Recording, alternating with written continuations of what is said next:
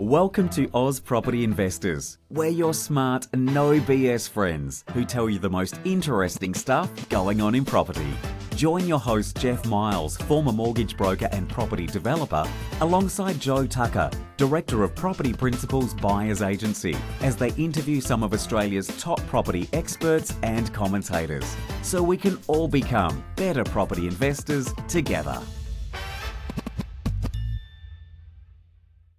And we are live on Oz Property Investors. We bring the big names and we have the big fun. And we've got uh, Mr. Mr. Master Negotiator here, Mr. Uh, what's that? Daniel? Is it Daniel-san? Is he the main guy in Karate Kid? Yeah. I don't know. I thought you were going to forget my name. Then you're like Mr. Mr. Mr. Oh, Mr. Miyagi. Mr. Miyagi. How are you going anyway, Scott? Scott Miyagi. I am going enormous. Thank you. I'm I'm doing really well. And you guys? Yeah, feeling uh, I'm I'm excited to have um, have jumped jumped across and and now starting to implement a lot of the stuff that you talk about. So I, am going to learn a lot tonight. I'm, I'm going to be a bit of a bit of a student and hope as the poster suggested. So I'm excited. It's um yeah, getting some renos done as well. So everything is happening in life. How about you, Joe? You found your bag yet? Mate, I'm absolutely, I'm absolutely fine. I did not expect to make it onto this call until about half past. I just landed in Perth. We're doing a little boots on the ground adventure, which is super fun. But somebody, I, I went to the carousel and I grabbed someone else's bag and I'm like, oops, that's a mistake. Sorry, I'm going to put that back. It's obviously not my bag. It was identical to my bag. And then we just stood there waiting, and this one bag is just circling around. I'm like, yeah, nah, he's taken my bag and then gone off. So I actually expected to be very, very late, um, but I made it just on time. Glad you made it on time. You, was your bag Samsonite?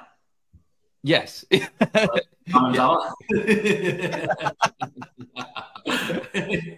uh, no, it, it, was yeah, it was rubbish. But that's not what we're here to talk about. We are here to unpack the way of the negotiation, which I feel like this is it's such a massive like topic, I think. So we've had you on a couple of times, Scott, talking about different areas of it. Um, but I'm keen to unpack as the market starts to shift, as sentiment starts to change. Uh, you know, is that happening across the board? How are, how are agents reacting? What are some of the ways that we can take advantage of it as investors ourselves? So I'm I'm keen. Um, how about you, Jeff? Reason, how you, mate? I think the reason I was excited as well is because I still see I still see people put up posts about how to negotiate, and and it's not everybody sort of gets access or has seen this information. So that's what mm. that's why I think there's so much value in bringing you on um, to have this conversation because you learn something new and different every time. So throw questions, did, comments, yeah. and if you're watching on YouTube, yeah. we love yeah, give us a like and give us a love, whatever you guys do. Just no abuse. Just don't abuse me online with comments. I've got very thin skin. Ah, mm. okay. Okay. More Normally, it's all good banter. Um, and also, after Joey's post, or it might have been yours, Jeff, yesterday on um, API about your top negotiation tips. I sent you guys a, um, a little working doc today. I don't know if you want to go through that or not at all, but I was really interested interested to see what you know people put up as their go-to strategies, their negotiation tips of advice, and the rest of it. And um, I'm quite interested whether we do that tonight or another time to unpack that because there's some really interesting responses there about yeah. um, you know how people approach this delicate subject that I love, and um, yeah, I'm happy to kind of uh, debunk some of those if you guys are open to it, or talk about them. Let's do it. My favorite, my favorite one in that list was uh, speak directly with the vendor. yes. wow. Okay. Good. If you can, give it a shot. Give it a whirl.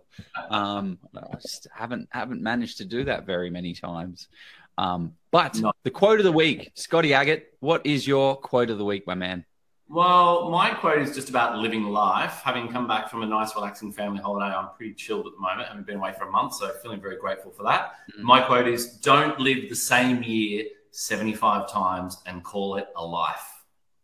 Ooh. Yeah, and it's because I just love embracing change. Like when, you know, I feel very zen from being away, but um, I came back from holidays ready to rip in and and you know wherever this year takes me, and I love that that every year you kind of start like it's another year of growth, going in different directions. So I'm all about that. So I, I don't want to um, sit still in life in mm. general. Hundred percent. That's a great quote, and I don't think that, that that's definitely not how you operate as well. I mean, you created a business that is negotiation as a service. That doesn't exist. You just created this business because you were incredibly good at it, and you've created a thriving, thriving business that hires multiple people. It's it's unreal. Um, and now you're doing a massive development. Um, you don't do the stock standard, and you live life on your own terms, and I respect that a lot. What about you, Jeff? What about your um little quote of the week? I got I got a very last week my quote was a bit fluffy. This week I, I got a bit serious and I said every everything is negotiable. Whether or not negotiation is easy or not is another thing. By Carrie Fisher. So I mean for the yeah fans of Carrie out there, I think that one is really hits home because there, there's so many things that we we're afraid to negotiate or we don't think that we can, and we definitely can. It's just do you what what are, what are the consequences of a losing that negotiation? Or even B, like how, how much work and, and energy do you want to put into that? Is it worth it? Is there something you can do? Like property, we'll throw, throw it to mm. property because that's what we all love chatting about. If you put your time or put all your time in, into one this one property that you're sort of on the fence about, is there just another mm. opportunity just around the corner? Is there another bus to catch? Um, so that's kind of my approach. Nice.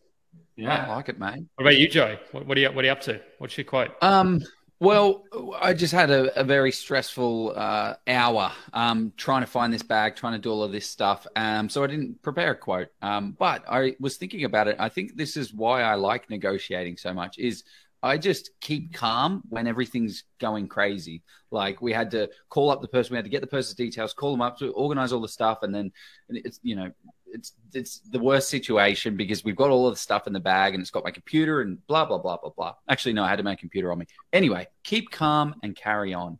Um, I think in negotiations, especially, you've got to be calm. You can't be, oh, you know what? I'm just going to pull the pin and, and run. You can say those type of things, but you're not getting aggressive with the agents. You're not you're you're calm throughout the entire situation. You're uh, I don't know, Scott. Would it be fair to say unemotionless? Like in in certain negotiations? I think um, being measured is really underrated with your responses. So being calm is one thing because you know you can you can really take the pressure off a situation and um, don't let your emotions kind of boil over and control the outcome. But being really measured with your responses and know when to say certain things or when to let them slip, as Jeff just said, then because you're constantly in negotiations throughout the day. Now, whether that's dealing with retrieving a lost bag or whether it's um, arguing with kids like we Jeff and I do probably all the time and uh, and lots of other things at work and, and with friends and or your partner. So yeah, it's understanding how to be measured and, and not get carried away whilst you remain calm. But calm is a great thing. Like that's a huge step in the right direction, isn't it? To um, being master of your own destiny in terms of um, winning a negotiation or controlling a negotiation. 100%. Yeah, well said. And then another great quote from Brian get comfortable being uncomfortable. Love that. 100% true. and, and if anyone has any top um top negotiation tips um that they that they use that they want to chat about throughout the course of this you know conversation that we're having we won't jump into them straight away but throw in what is your kind of top negotiation tips or what are your thoughts about you know throwing those at it. I promise um, we'll be kind. We'll be. I'll make sure. I, will promise Scotty's not gonna not gonna bite your head off for, for throwing in there. We'll, we'll be gentle. Oh, I'm naming names. I've got names. I've got everything ready to go. I'm like it's like ACA here. I'm naming names. You know. Straight. You're gonna chase him down with a camera. yeah, yeah, yeah. I'm running down the driveway over the top of the fence. But Mr. Tucker, you said, yeah. I, won't, I, I, will be very kind, but I think it's good. It's healthy to mm. um, to, to debate these things openly, like talk about them and get a different opinion from them because this is the thing, right? You've got a really great community of like-minded people that are um, very interested in in the art of buying and selling property and building wealth through property, which is awesome. And I'm very grateful to be part of that community, like you guys as well. And I get so much from that and so much positive energy from it as well. But it's interesting when people have only transacted a few times or maybe um, multiple times over a long period um, and they're very quick to give deep domain experience responses about mm. certain subjects. And it could be finance, it could be development, it could be whatever. Negotiation is all we're talking about tonight in that regard, and, and you know my skill set in particular. But um, yeah, so I'm quite passionate about that, and, and I think you know as we've spoken a lot on on the show over the last couple of years that when I've been on is you know it's best to be honest, transparent, and then we can all learn from these things. And I'm not necessarily got all the answers. Um, you know, other people have got different opinions and have had great success, which I totally respect. But it's great to workshop these things and try and grow. You know, from from any one of the expert guests that comes on, because you don't just want to be reading all of the responses and then take that as gospel truth, because there's just a lot of um, average advice, unfortunately, that gets thrown in the mix. And I just wanted to, you know, work on some of those things whenever you want to talk about it, and um, yeah, and write some of those and and give you a different opinion, so people have a second a second point to review. Yeah, hundred percent, and that's why we created this group, right? I mean, we we get to just sit down with experts like you and and have a chat. Um, but the value is for anyone that's live right now, you can just jump on, throw some comments, and say, "Hey, what do you think of this strategy? Hey, I tried this strategy; it worked really well. But what about universally? How do you see that working? All of these things, guys, chuck them in the comments. Um, but we are going to jump into this session and talk about all things property negotiation, how to negotiate in a market like this, how to come back from a negotiation after it's been either rejected or shifted. Um, so I am keen to unpack it. And some case studies. How good are case studies? Oh, oh and case studies. Yeah, I'm bringing the heat. Jam packed. Yeah. This live session is sponsored by Scott Aggett from Hello Haus. Scott has created the world's first property negotiation as a service business. So, what does that mean? Well, let's think about it. When was the last time you negotiated on anything over $100, let alone a property that is going to be one of the biggest investments of your life? The vendor, they have a trained negotiator on their side in the form of a real estate agent. That's kind of like you stepping into the ring with Mike Tyson after never training a day of boxing in your life. These guys are trained professionals, and that's what they do day in and day out. And this is what Hello Haus does every single day as well. They negotiate on property to get the best buy price from the real estate agents. Scott Aggett, he's the expert negotiator. He has been in this industry since 1995. He owned and operated three Belle franchises. Scott was the guy that was teaching these real estate agents all these agent games. He knows all of their tricks. Having him on your side is going to give you a massive unfair advantage and literally save you tens of thousands of dollars. Unlike other ways of purchasing property, Scott's incentives are aligned with you, the buyer, meaning the more money he saves you, the more money he makes, which is what you want. You need to have those incentives aligned. Scott has kindly offered our group a massive discount on the retainer fee for his service. So if you're looking to buy your next home or investment property, click the link below to get in touch.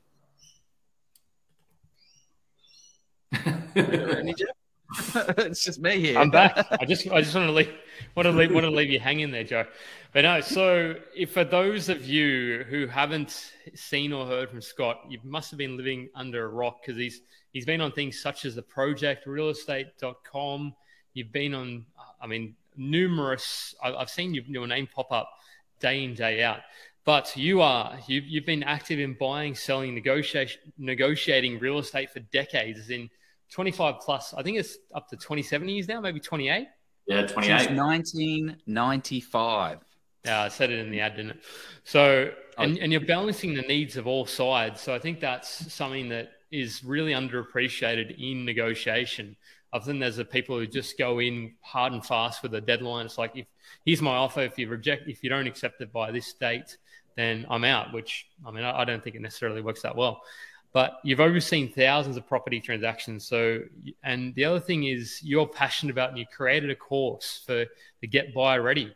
Um, but you're also a dad and a keen traveler. So, um, but you're also you're keen to see that people don't overpay. So that's why I, I love. I mean, I, I, don't know what else there is that you haven't done or aren't doing at the moment.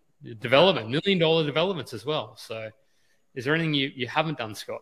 Oh, plenty. Haven't done plenty of things, but yeah, it's been a busy um, last ten years or so since I've got out of um, the real estate game, or eight years or so, probably since I left that. Yeah, it's exciting. The negotiation stuff just lights me up there, so I really enjoy that, and I don't really feel like it's work. Like I just, I really enjoy that process. Um, it's fun, and then you know having a business like this means, um, like Joey as well, with what you're doing, then you get to get around, meet lots of new people, lots of cool people, get to do a bit of travel as well. So it's fun. So I'm, yeah, I'm feeling um, sprightly and uh, you know full of life. Forty-five and feeling, feeling fine, mate. Yeah, I want to kind of understand how because you literally are dealing with agents every day. You're negotiating with real estate agents every single day on and on and on and on. And there has been a bit of a shift in the market sentiment definitely in the market sentiment.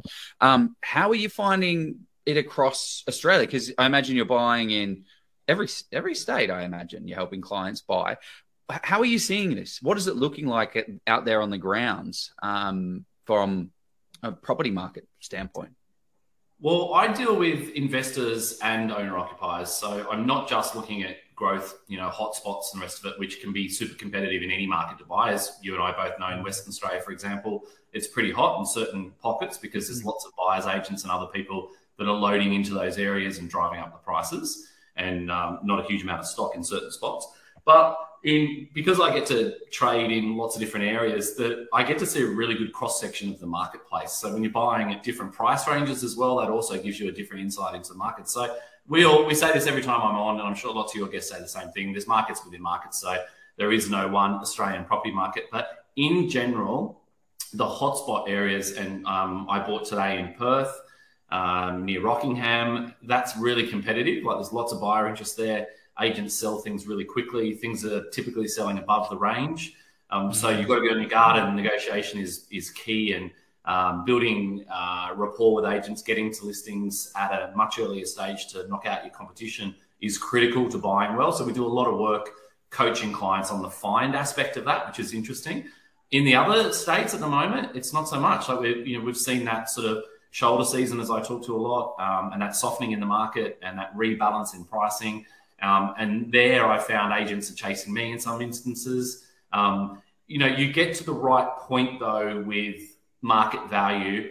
In most parts of Australia, there's still enough buyer depth there that it can be competitive at the final hurdle. So, you know, I'm buying in Brisbane um, a reasonable amount, and there's still buyers. There's still plenty of buyer activity in Brisbane.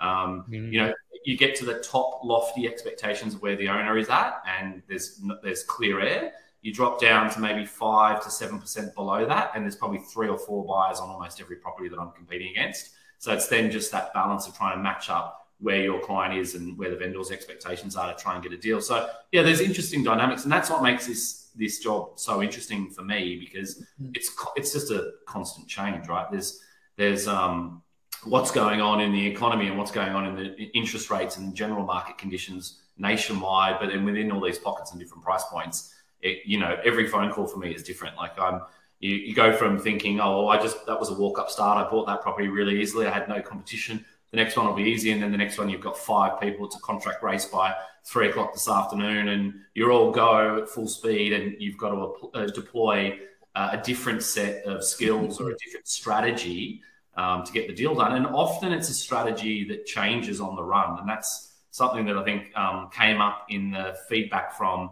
what are your best negotiation tips that people were talking about that you know stick to your strategy and i, I find that that's actually inaccurate having done this a hell of a lot that I'll yeah so what do you what do you, yeah what do you mean that's well, I'll start with a particular strategy that I think is going to work in that situation. But if it doesn't work, then live, I've got to change. And if you don't change, you miss the property, right? Um, so if you're going to do a lot of due diligence on a property, you're doing that for a reason because you've identified it that it ticks a lot of your boxes, whether that's home or for investment purposes. So anyone that's just building one strategy and says, okay, well, that didn't work. So, you know, on to the next one, I think is wasting a lot of energy and time because I just go, okay, well, that didn't work. Deep breath, as you said, calm. And then where do I go from here? Where is the opportunity here for me to unlock? Now, is that me having to put my money on the table? Is that me having to come at it from a different angle with different terms? Um, you know, is that me having to use leverage or doing something different that I hadn't done the first time around? So I think you have to adapt on the run. And that's, um, yeah, that's the fun part of it. But I think that's a, a, a, bit of what a lot of inexperienced negotiators or property buyers don't quite understand. When, when, when you say leverage, uh, what, what, what sort of, what, what are examples of leverage? I've got a gun, and if you don't give me the keys, I'll shoot you in the head. Yeah. well, that's that is that is one example. So, what what, what are some yeah. casual and calm along those lines? yeah, it's, yeah, exactly. As long as you're calm, that's all that matters. Oh, I'll calm. We'll kill you. Yeah, just kind of settle that, like in a real casual manner. No, um, leverage is um, it, could, it could be multiple ways that you use it, but typically how I use it is I'm baiting from the very first conversation when I talk to an agent. So I'll ring up an agent and say, hey Jeff, um, I see you've got uh, this property, blah blah blah, that we're interested in. Um, I've got a client that's that's um, really interested. It looks like it's a nice property on paper. I'll ask a couple of qualifying questions to get the information I will need. I'll build rapport, so I'll start joking with them or try and break the ice and get some sort of relationship going with them on the phone. So there's there's more to it than just an analytical approach. Um, I'll get the information I can out of them as best I possibly can in that short time, and then I will typically say, well, we're a long way down the path with property X or you know another property that's off market. And you've heard me talk about this lots before, that how to set this up. But you know, I, I will say to them that um, we're under offer at that property. Uh, we have to have a decision by X. It's not me, it's them. I pass that buck to a third party. And that is the leverage that I can use there. So that's typically how I, I do that. For me, I don't do it on every on every deal because it just the circumstances change all the time. But that gets us tremendous results because as soon as you reverse that fear of loss, you put time pressure on that seller, um, especially in this market if they haven't got another buyer or um, they want to get a result quickly because they've purchased already and um, they're super motivated, then that leverage just drives far better outcomes for us really quickly. Can can we get? I, I want to go a little bit off uh, off topic ad lib here because what how do you how do you typically approach a situation where you've got um, because I'm sure some people are seeing this where you've got um, an agent that's sort of they're about to take it to open and they will take it to open, but they they're saying they've got multiple offers, already written offers, so not just yep. verbal. How do you then sort of how do you com- combat that? Do you just say, well, okay, well, what what pro- what's a buy price today? Do you then sort of you leverage it, or do you sort of they're going to run their process? How do you run? How do you approach that typically? Well, you, you definitely are. I, that's part of my qualifying questions: is what will buy it today? Um, yep. Is the seller ready to trade now, or do they need to see the market? Um, yep. If you've got other offers on the table, I'll try every single way I can to find out what the highest offer is that they've rejected or what the highest offer is that they're holding in their hand. Um, one of the key things I want to know is are those offers even in terms of, you know, are they all unconditional or are they all on a 30 day settlement, not subject to sale? Are they all with a 5% or a 10% deposit? There's so many variables because often an agent will say to me, Oh, we've got another offer. I say, okay, cool. And I'll try and use that as pressure against us. And then I'll ask those questions to unpack it.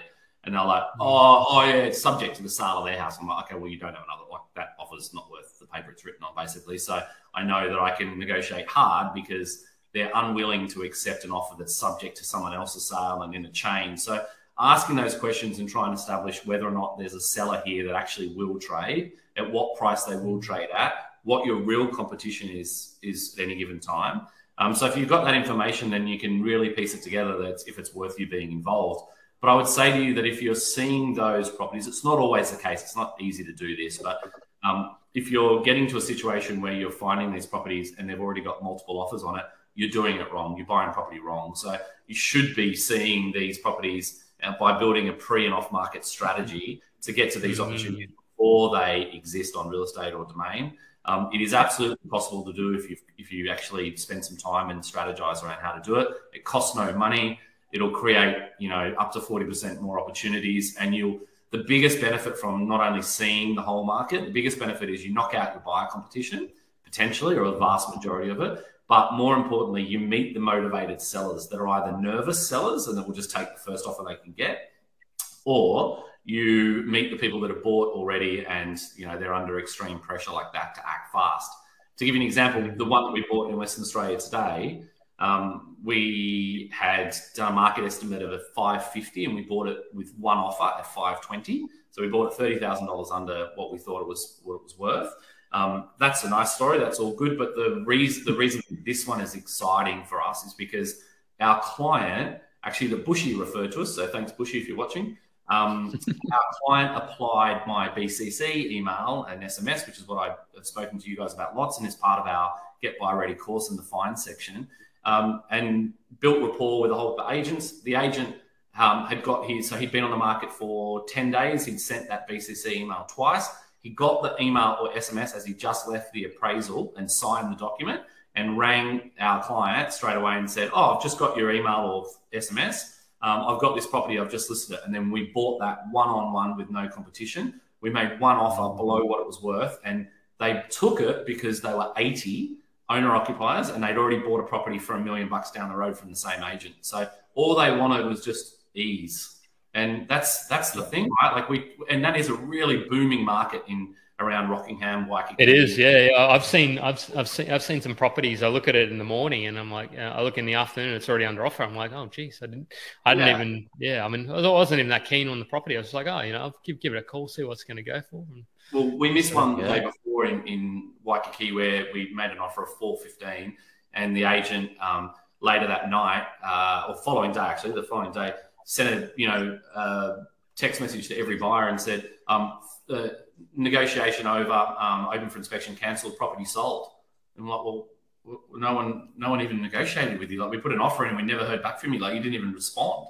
And I rang the agent and I bitched and moaned about it and said, this is a horrible process. And he said, well, you know, we were quoting like 439 to 459 and someone paid way over 460 for it.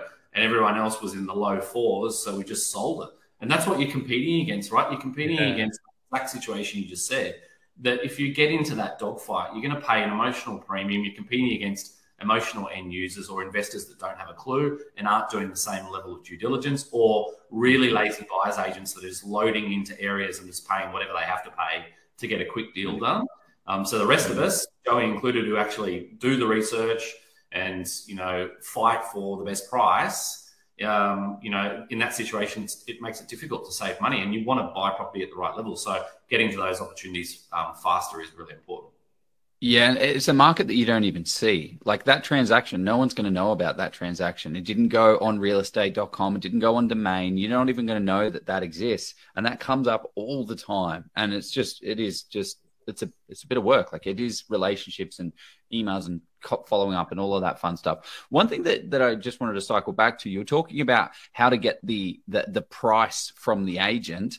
Because um, let's say he's got two or three offers on on board already. How do you kind of because you were saying like yeah we've got to ask some questions to pull that out of him. How do you kind of pull that kind of price out?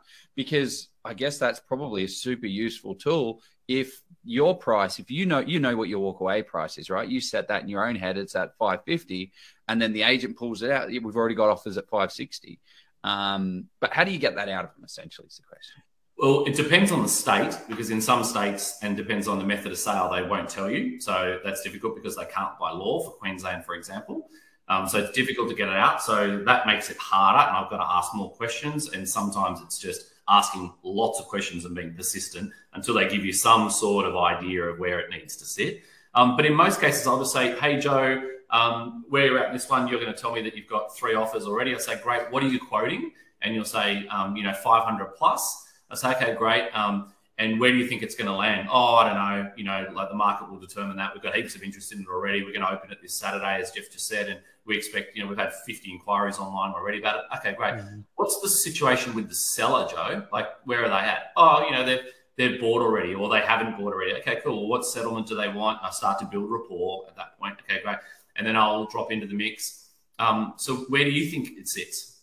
Where do you think it sits? Oh, it's not me. It's the market that'll determine it. Sometimes the agent, when I ask that question, will say, "Oh, I reckon 540 will probably, I can't see it going over 540 or, you know, based on 12 Smith Street selling last week for 535, we might get 540, 550 for it at best. Um, but, you know, who knows? So they're already giving you an insight as to where they think it's going to land or where they'll start to push the vendor to say, if we had an offer in that range, there's a good chance the agent's on board with you to try and push that through for a sale. Um, so there's there's lots of different ways. Of, oh, I'll throw my pen at myself. There's lots of different ways to ask those questions and try and um, derive that information. But I just ask mm. blunt questions after I build rapport and, and try and get straight answers out of them. And then if I can't get anything, if I get that far and I still haven't got any information out of them, I will say to them, um, look, the property that I said to you that we're under offer for down the road is at 520. Um, they may have a little bit more in the tank than that, but we're, we're all set at 520 on a similar property. Will 520 buy it or are we wasting our time? Should I go buy that property? Uh, no, no, no, no, no, no, you're not wasting your time, you know, come on. Or, yeah, you're wasting your time. Okay, great. So it's not offers over 500, it's offers over 520, right? So you already know. Now you can set that boat track wherever you want to. You don't want to set it too high because if you say we're under offer at 540 down the road, well, then you're kind of giving them indication that you might pay 540 if you tell them it's a very similar property. So I bait them like that. Um, and I'm not talking about how much we'll spend on this property, but I'm telling them about how much we're already spending on the other one. And does that engage them to get an answer of yes, you're wasting your time or no, you're not? a lot of agents, when you go to that level of detail, will say that straight up to you and just say, you're wasting your time on this one if you've yeah. got expectations of that, or no, it's worth a shot. Come along on Saturday and see it. And when, when somebody says you're wasting their time, wasting their time, do you then just sort of put that in the well? Maybe we'll circle back if if it doesn't sell. Is that the kind, or do you just forget about it altogether? In that example, if I thought it was worth 550 with our research, and I said to them 520, 530, for example, as the bait price, and they said it's wasting your time, I'd give up on that property and move on. Because if they kind of if, if we were that close, they'd engage us in, and they'd get you there to the open for inspection. That says to me that their expectations are probably high five, six hundred, and that you're wasting your time. At least wasting your time in week one. You know, that doesn't mean you don't circle back to it in a 10 days time or whatever and keep an eye on it and monitor it. You may still go to the open inspection anyway, just to watch what's happening in the market and see that property. Um, so you'll keep tabs on it and you'll stay in the game, but it's probably not one that I'd chase hard. And I'd say that openly to our clients, like if they've said to me no at that price point, I would think their expectations based on that are here. Because my experience as an agent, I would keep focusing on trying to find another opportunity that's better. Yeah, and then you would also understand the terms of the vendor as well. The vendor saying, "Hey, I don't really have a reason to sell. I'm just kind of looking for the best price." Great, they're not a motivated seller. It's probably you know wasting. It is like you're saying, wasting your wasting your time there. And most um, agents don't get asked those questions. Like people didn't come to me all the time or open for inspections afterwards and drill me about the vendor and the circumstances and the timing.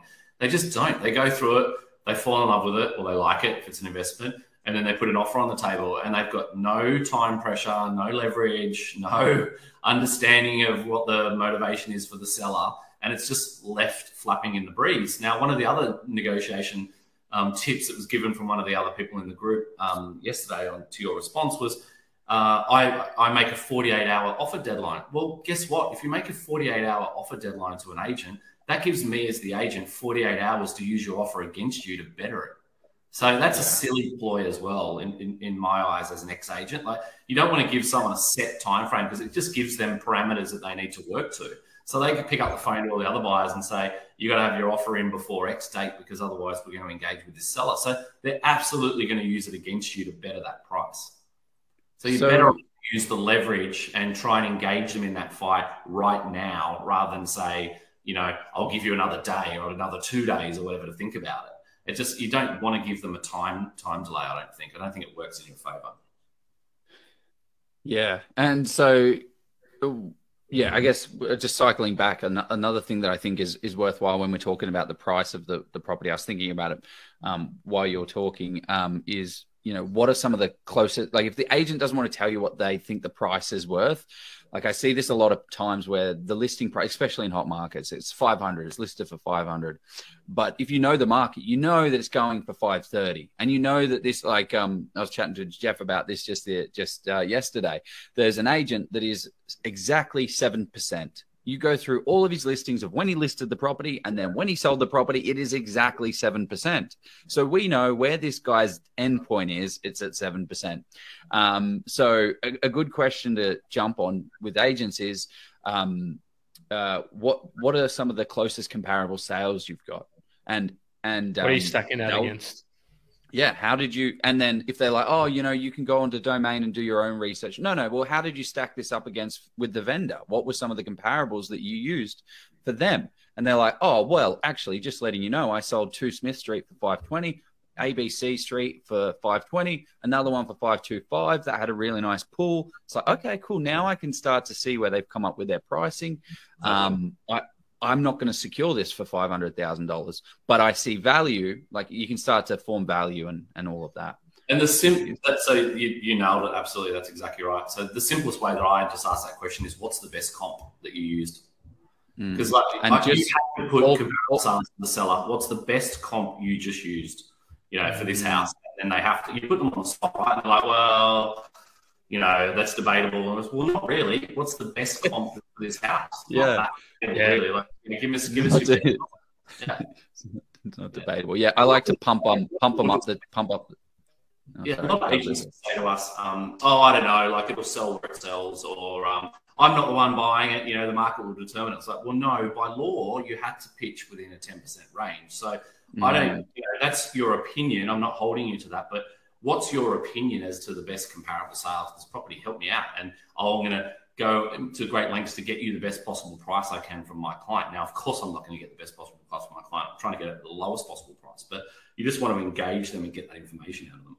Yeah. Yeah. And also another thing to be uh, uh as we start to shift into these kind of interesting, interesting times, because um, that's what I wanted to unpack, like how you come back is that what we're talking about, Jeff? How do you come back from an offer? You put forward an offer. How do it, uh, you know, it, it didn't go the way that you wanted to, and then we can come back and get it at a potentially better price.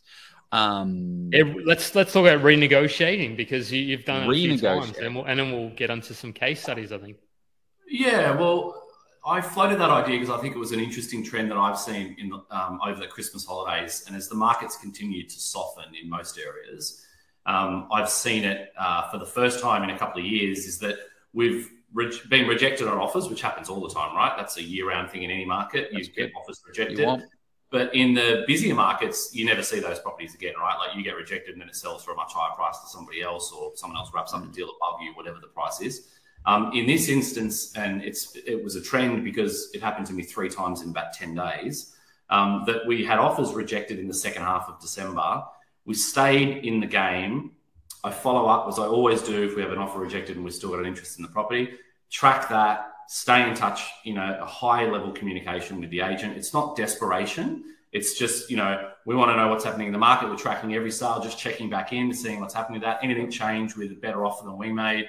Anything change with the vendor circumstances? Not great, cool. Chat to you next week again. Like it's that non-emotional and business-like for me. So they don't get any mm. sense I'm going to pay any more money. They just get a sense of he's still really interested with his client to buy this property. So that you know that happened three times. They came back this time um, in January and said, uh, uh, "Mr. Aggett, you are you is your client still there? Like you know, we're kind of open to talking to you again now." And that's kind of music to a negotiator's ears. It's like, ah, really? Okay, cool, oh. sweet. Let's dance. Yeah. your favorite call from your your, your favorite yeah. agent. yeah, exactly. Let's let's oh, dance. Oh, Terry, good so to hear you again. Exactly. I love I love those calls. So and in those instances, there were three really different outcomes, like three different sets of circumstances, which I thought were worth unpacking. We don't have to spend too much time on if you want to, but some good case studies there. And then I guess the key takeaway for me is understanding what you've got to do to get yourself prepped to make the ultimate offer up front, and then how you stay in the game to get these opportunities for a second bite at the cherry without sounding like you're an emotional wreck and you're seriously committed to that property and then get caught in the situation where they come back for a second bite but because you're so hungry for it you end up overpaying. You keep putting more money on the table and and almost chasing the vendor because you get um, the door open and uh, another shot at the title. So you know in, in each of these instances it played out differently but um, nothing changed in terms of our ice cold response to it and then we had to make a decision on whether we would increase, you know, hold them or fold them, basically to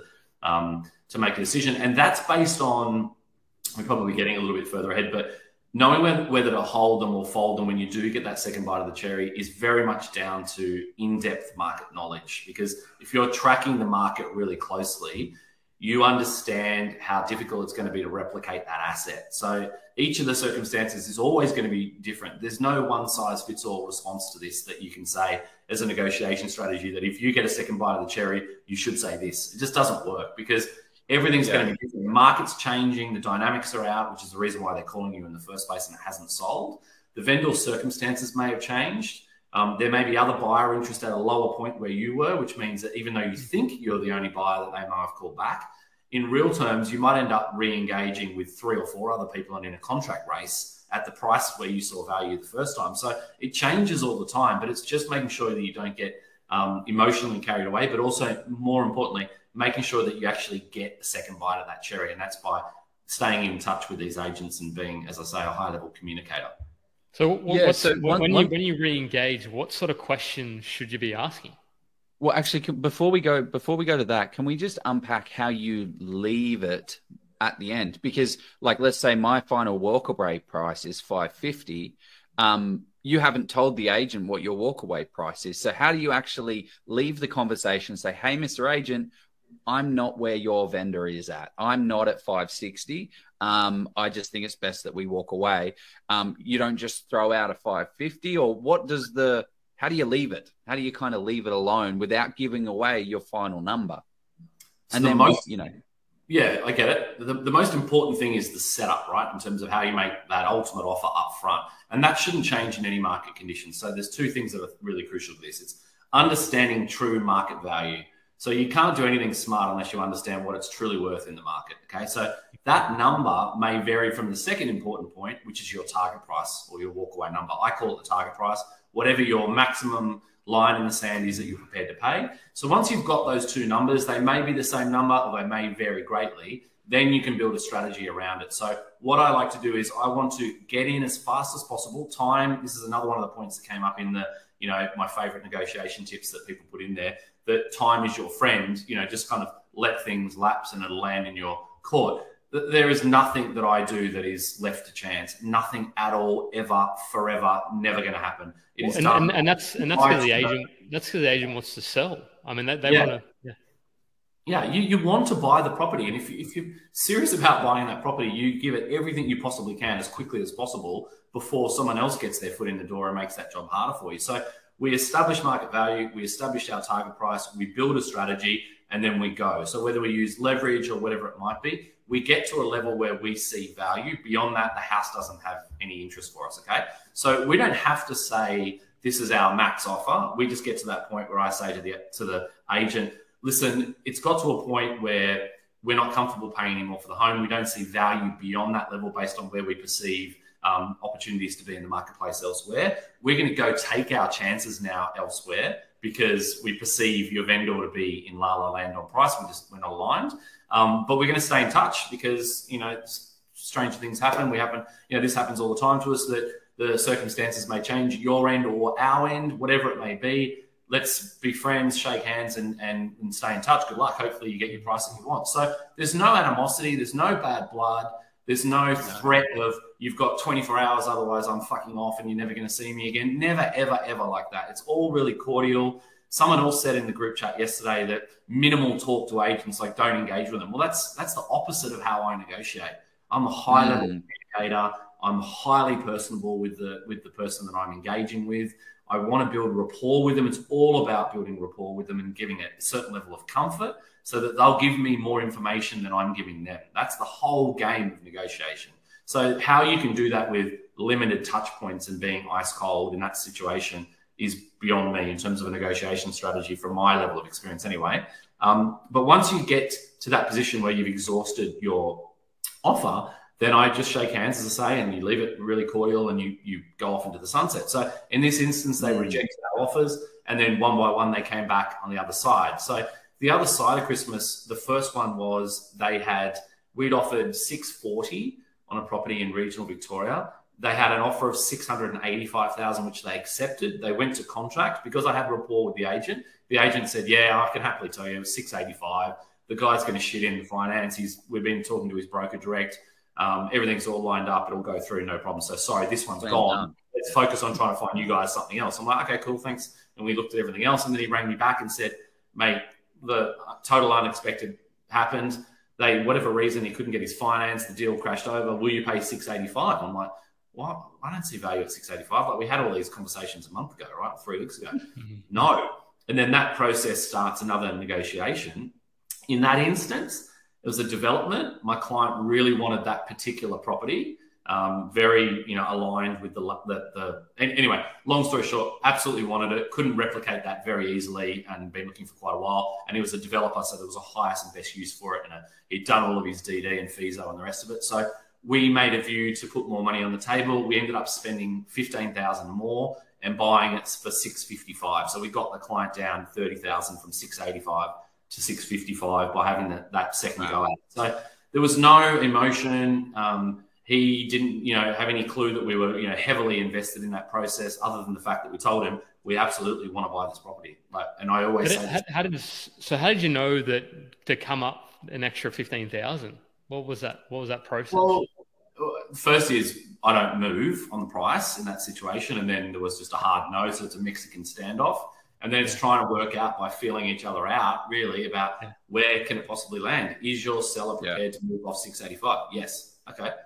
Um, How much are they willing to move? I think I can get my buyer to move off six forty. Okay. Well, can you get your buyer to, you know, 565 or 570? No. Can you get, you know, vice versa, blah, blah, blah, blah, blah. And then we end up saying, okay, well, you know, we ended up landing at 15,000 and that was a good outcome. It was below what we thought it was worth. Um, it was yep. below what the buyer two weeks before that had um, gone to contract for.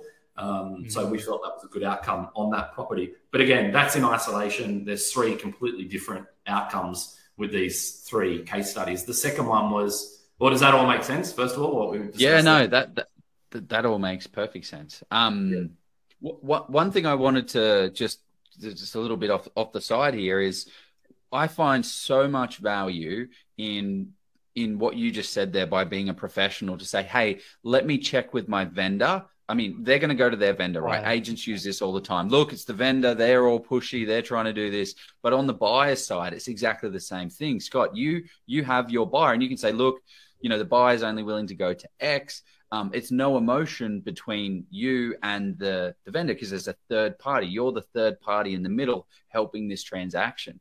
How, how, what are some ways that a normal everyday investor can kind of create that emotionless distance and and have that I don't know third party in a way. I don't know. Is there a way? But how there is there is a way, Joe. I need to I need to check with my husband or wife, or I need to check with my I, I, I need to check with my pop plan in the corner. I need to check with somebody. Just my accountant, my mortgage broker. I need to make sure that I can make this happen because if I make you an offer, I want to make sure it's a serious offer because yeah, otherwise we're wasting everybody's time. Sound advice from Jeff, like you leverage some other external third party source. That Maybe not a pop plan. Yeah, well, and, and is that is that valuable though? In um, like, is it? Would you recommend having a, a, third party, even if it's? I've got to check with my wife. I look after this. She does the that that side of things. So when it comes to price, I'm just you know, I'm just I'm just the middleman here. She does the price. I really like this property. You know, she really likes this property. So I just need to see where it is. You know, number wise with her because she's the she's. Oh, we lost you, Joey. Say that again, mate. Last ten seconds. Ah, sorry. Um, so you have your husband and wife, and you just kind of create a divide. You create a divide between the two of you, and say they're they're the the number person. I'm just here to help the transaction because I'm available. Right. Yeah. Uh, look, it can be done if you're doing it one on one with an with an agent, and you've just given us some good examples of how you could possibly workshop that into your negotiation. But hand on heart, and this isn't a sales pitch to get people to use Hello Haus or um, you know a buyer's agent or anyone else, but it is it is really difficult to get that leverage that we're able to get as a professional third party if you're going it alone and you don't have that same skill set in terms of asking those questions. It, it is just easier. Like even within the office for us, like um, you know, I, you, you, guys know my colleague Sam, who's a valuer and is incredibly switched on in, in the property stakes. Um, and knows all the questions that I ask and does the same things that I do when we talk to agents. But often we'll have I'll have a conversation with the agent almost immediately after Sam and get a whole different set of answers than Sam will. So it, it's there's just a, there's an art to it, and it's it's it's done over time, right? Like it's a learnt skill how to get that information out of people and how to use that as leverage. So if you are going to do it yourself, it is hard to do it um, because you know you you've got to take time to talk about a you know, you know, go and seek advice or whatever you want to, but you can't take too much time because you know everyone else that's doing it professionally is moving really quick. So you've got to, yeah. you've got to be thinking ahead and strategizing while you're you know in those conversations. And sometimes I referred to this before that there's no one strategy. So sometimes I'll say something to an agent and get a flat no or a wall. And okay, go, okay, I'm on the phone or I'm on Zoom or whatever it might be. What, what am I going to do next? You know what I mean? How do I get over that wall? How do I get past that hard no? And you've got to re-strategize. Like, so you've got to know what other tools are at your disposal. And for a buyer that only does this once every 10 years, which is the average in Australia, or even someone that's done it three times in the last 10 years, you just don't have that skill set to draw upon really quickly to understand what is the percentage play to use at that particular moment that you know is going to get you a higher, um, you know, than average result. So it is it is difficult, but it can be done. I think you just got to really hone your skill by asking the right questions and being prepared to buy some time, like you said, Jeff, there, and refer to another party. I don't know if that answered the question. We kind of got off track a tiny bit there. Let's let's get back to the case study. So, case study one, you ended up buying it for your initial offer was five forty, bought it for five fifty five. What was number two? How did it play out? Give okay. Before before we sorry, I cut second time I'm cutting you off, Jeff. The last time you had some some great questions, but I thought let's jump into our other sponsored post. But what I would love to get as well is some comments from people um, uh, chatting about this because I feel like the last someone wrote here, this is awesome. You're on fire. I think it's just you, Scott. You are just on fire today, mate. This literal half, last half an hour is just solid, solid how to negotiate on property. And if you aren't doing these things, there is somebody else doing it. There's Scott doing it, and you are competing in the same market as him. So good luck. Um, but throw in any kind of questions. Throw in some examples of negotiations that that you think might you want to try out. Like as as you're saying, Scott, like this is what we're trying to do, right? Educate everybody so that they can be great investors and they can go out there and do this themselves. What are some of the things you guys out there think that you're going to do? What do you want to try? And get some advice from Scott. Like this is the whole point of this. You guys are fly on the wall of this conversation, but you can Call join. Ask me anything. AMA. Q and A. Oh, Scotty AMA. Okay, let's dive in. Um, and then even better, oh, I'm still I'm big boy now. Um, we will unpack the the other two case studies, and I'm excited for that. Let's do it. The amazing thing with commercial property investing is that in most cases it's cash flow positive from day one, which means that you can drive those profits towards paying down the debt. There are instances with commercial property investing where you can actually have the property pay itself off over 10 years, which is absolutely crazy. With commercial property, you get massive net yields. So you can expect anywhere between 6 to 10%. And as we've seen in the current boom, these properties not only provide large cash flow, they do certainly grow wildly in value too. Now, with big rewards comes some risk, and this is why you should de risk your investment as much as possible. And the way you do that is with expert due diligence. And this is why we highly recommend people hire professionals to help you along in your investing journey. Steve Palise of Palise Property is one such expert. Being a chartered mechanical and structural engineer in a past life, Steve draws on his analytical and mathematical skills to do that expert due diligence for you. With six years' experience in the space, Steve has over 1,200 property transactions under his belt. He's the guy you want in your corner, crunching the numbers and finding the best properties in the best locations, along with ensuring that you avoid the mistakes. Steve has actually even written the book on commercial property investing in Australia. And not only is it a bestseller, I believe it to be the most comprehensive in commercial property investing on the market today. He's been generous enough to give us a massive discount for our audience of 50%. So use the code OZPROP, click the link below, get a copy today, and start learning and getting on your commercial property investing journey. So I found out the other day, apparently Palise also does the residential one at, at the discount code. So we, we, we got that, got that. Yeah, apparently he does. He, he confirmed that. So, case study number two. What what what what happened? How did it play out? Yeah, well, case study number two. Um, I'll fast forward to the end. Ended up in a screaming pile of dog shit. Um, unfortunately, so it didn't quite work out. And I think the thing about being real is not always do these deals work out, right? They, they definitely don't. know. I hear a few BAs. There's two particular high-profile buyers agents in Australia that say they've got 100% auction success. Well, that is absolute horseshit. And uh, it just, you win it, Scotty. Yeah, yeah. Well, if you win every option, then by nature of that, you pay the most money every time. So I don't know if that's a win uh, either.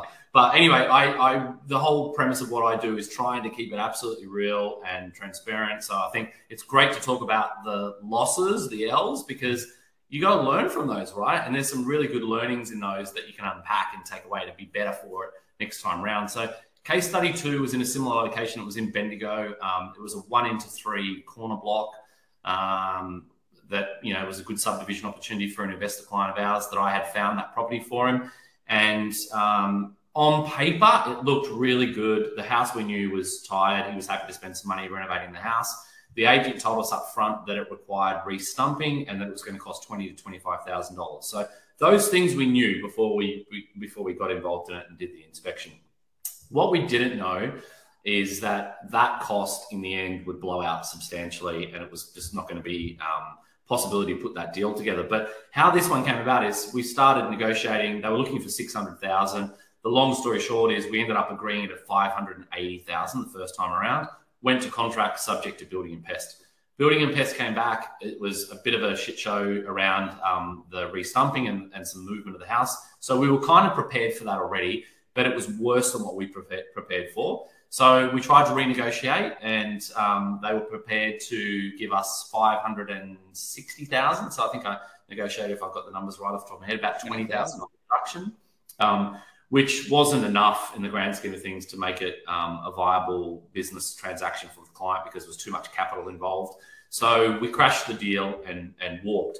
Now, for most people, that's the end of that deal, but being a little bit cheeky with this, and because I knew there was value in this deal if it was at the right price and we could make it work, I knew from an agent's perspective that that property is going to be really hard for the agent to sell. Okay, because they've now got a building and pest report that's shocking.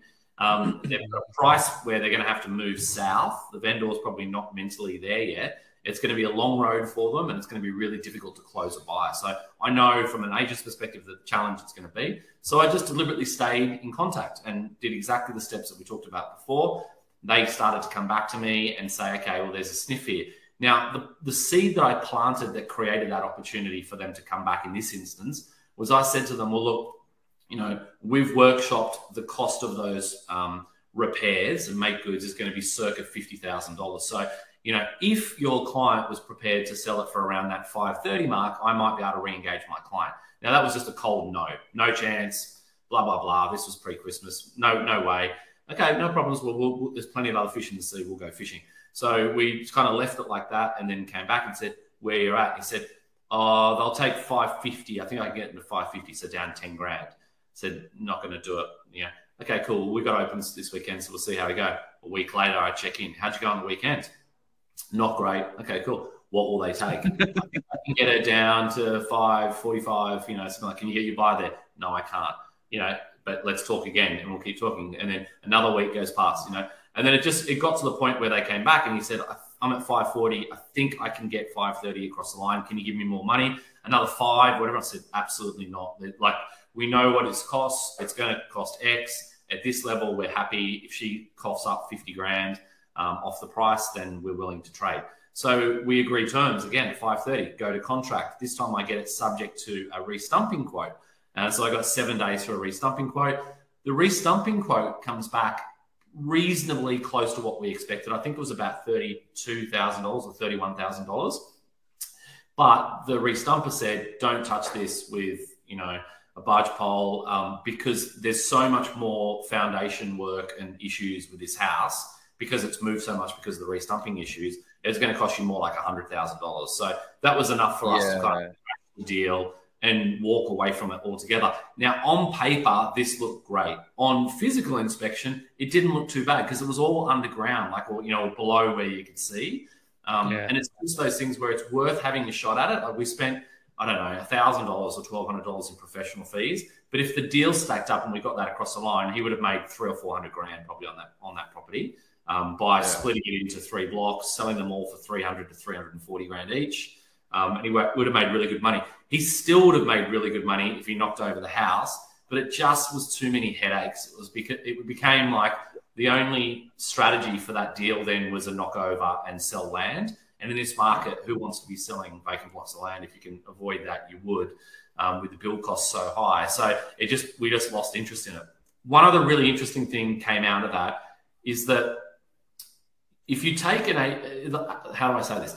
An agent will um, very often at an open for inspection or when you start to show emotional interest in a home, grant you a win by saying to you something like this agent did in this instance, which was, we know there's a restumping issue and it's going to cost twenty to twenty-five thousand dollars. Now, the reason they do that is to build confidence and trust with you. Okay, so there, there's a deliberate ploy in throwing that out to you to say, hey, I'm a good guy. There's a problem here. I'm disclosing it because I'm really transparent.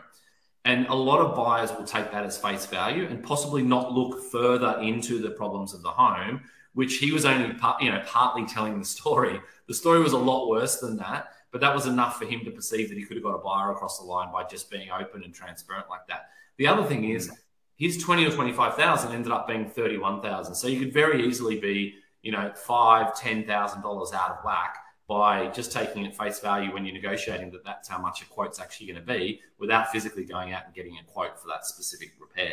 So there was a, there was some really good learnings in that um, process for us. Um, you know, things that we've been through before, things that we haven't been through before. Restumping I haven't done for a long, long, long time. So interesting to go through that process, but a good one to like how to stay in the game, how to stay firm at a price. We knew there was no other buyer interest. We knew it was going to be difficult, so I didn't budge a dollar, and then it came back and landed in our lap. Now, if that house was in better condition, this would have been a good luck story.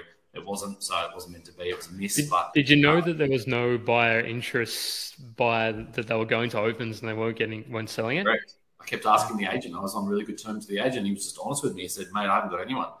I just need to work on my vendor." I guess I, I just was struggling. We haven't got any other buyer interest. Like, okay, and, I, and it's because he's that's he, built it over time. He knows that he's got to disclose those issues, right? So when you disclose those issues, how many first home buyers or owner occupiers are going to be willing to happen, yeah.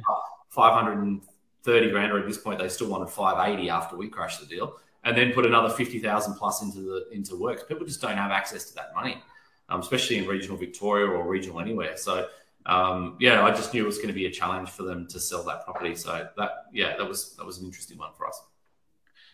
Super interesting. Yeah, I, I would. Um, I would also be interested to understand the the land itself. Like, if you if you build three properties on it, are we going to have the same situation at a later date? Like, if you are buying that land, has it shifted that much? Not, not because of the stumps, but because of the land itself. No, it was a flat block, flat corner block. So it was just a really old mm. house, 1930s kind of Spanish mission style oh.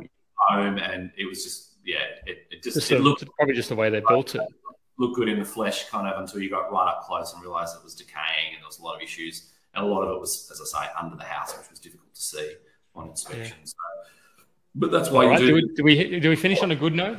Case, well, we're not going to finish now, but case study number three. Do we have a win?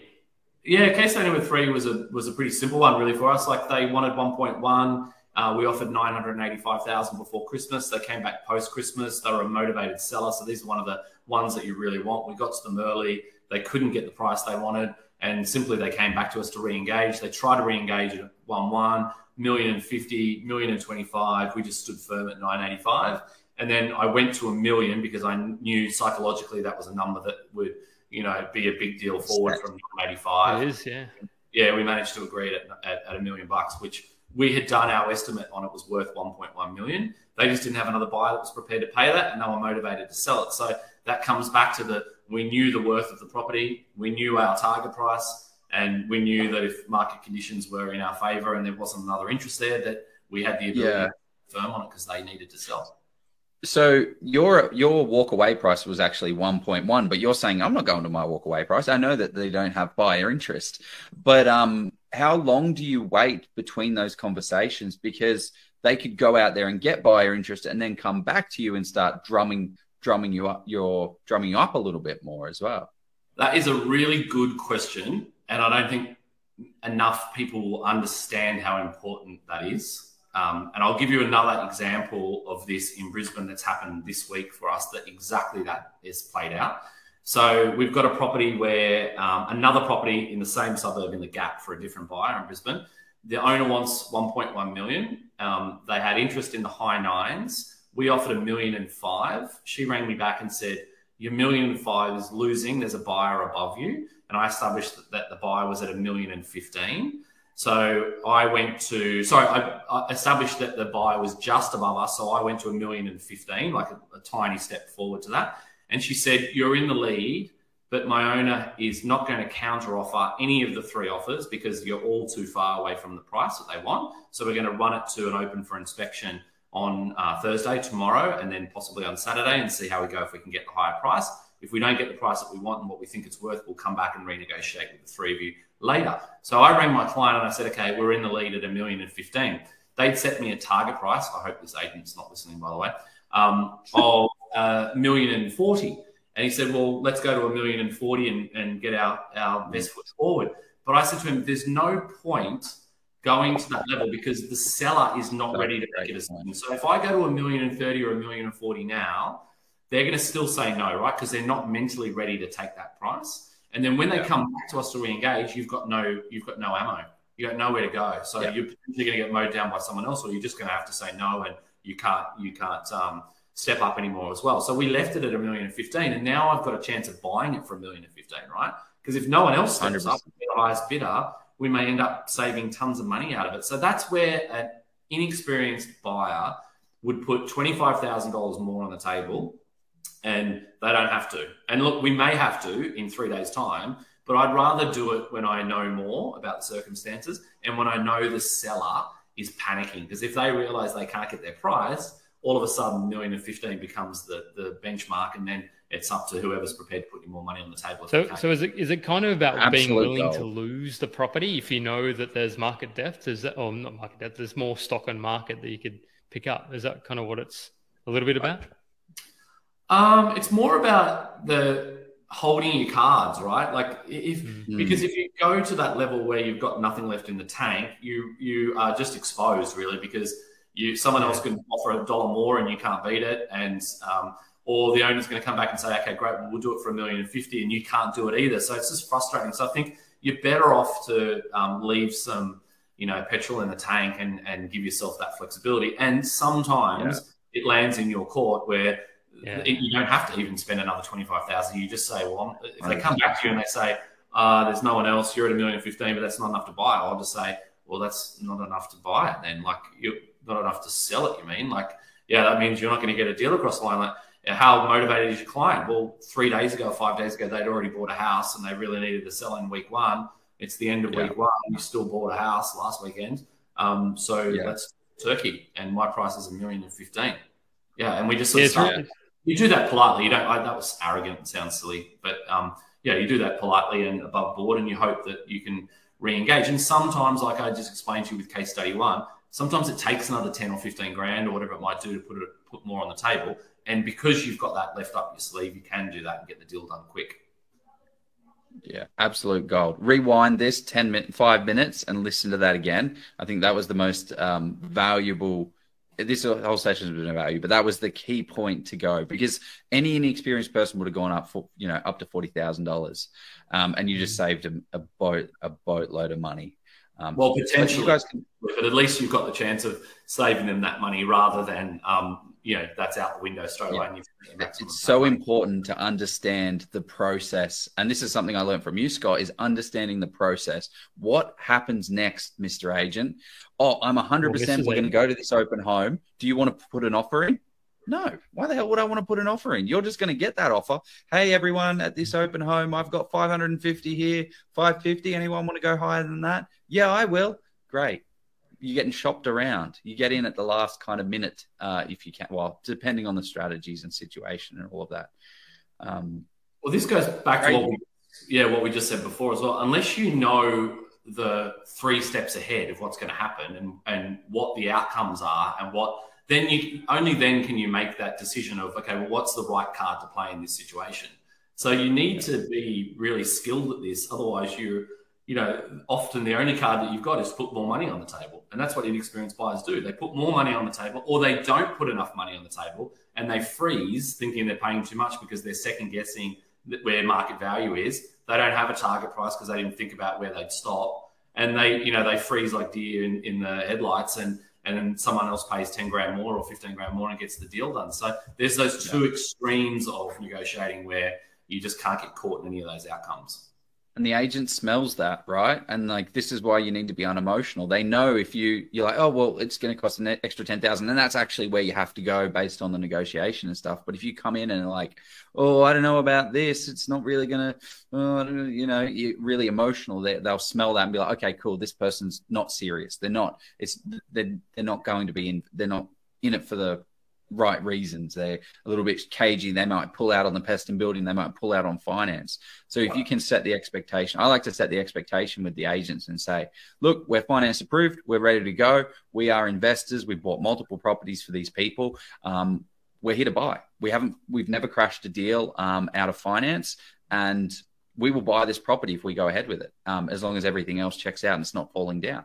Um, you got to kind of set that up front. I'm an investor. I'm ready to buy. Finance is approved. I've bought properties before. I know what value is, and I'm not going to fall collapse because they're getting so many people now first home buyers, first time investors, people that have gotten their loan pre approved, but they're on the cusp and then the interest rate dropped, you know, and it took $10,000 from them. So now they can't actually afford this property. An agent doesn't want to take any of those people on.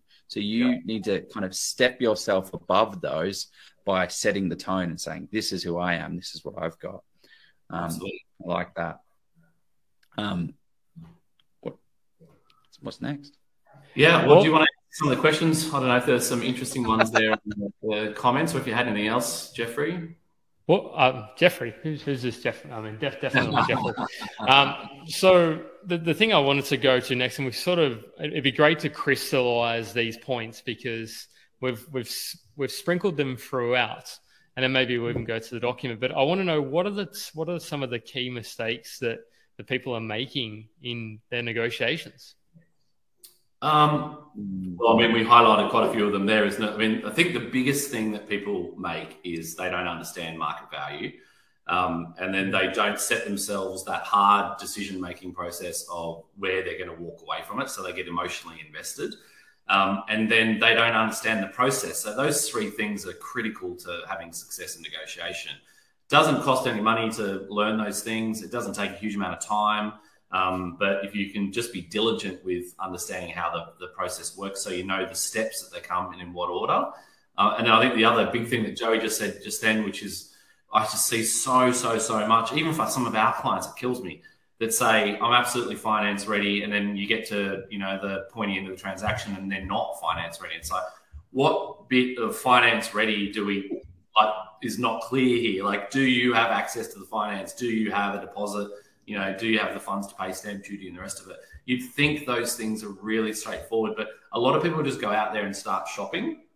Um, yeah. They start uh, wasting agents' time.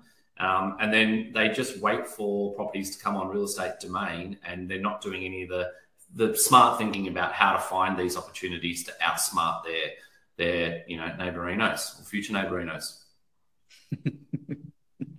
nice. Um, ton of you know uh, negotiation tips and, and strategies and the rest of it, some of which we've touched on today, and, and, and you know we've done lots of other talks as well. And then how to control the negotiation and the dialogue that you can use. So I think there's a lot of areas like that where buyers can spend some time going back over stuff that we've talked about, and I'm sure other experts on the show as well to pick up some good gems like that. I think educated buyers just have a much better run at this than people that are trying to go it alone.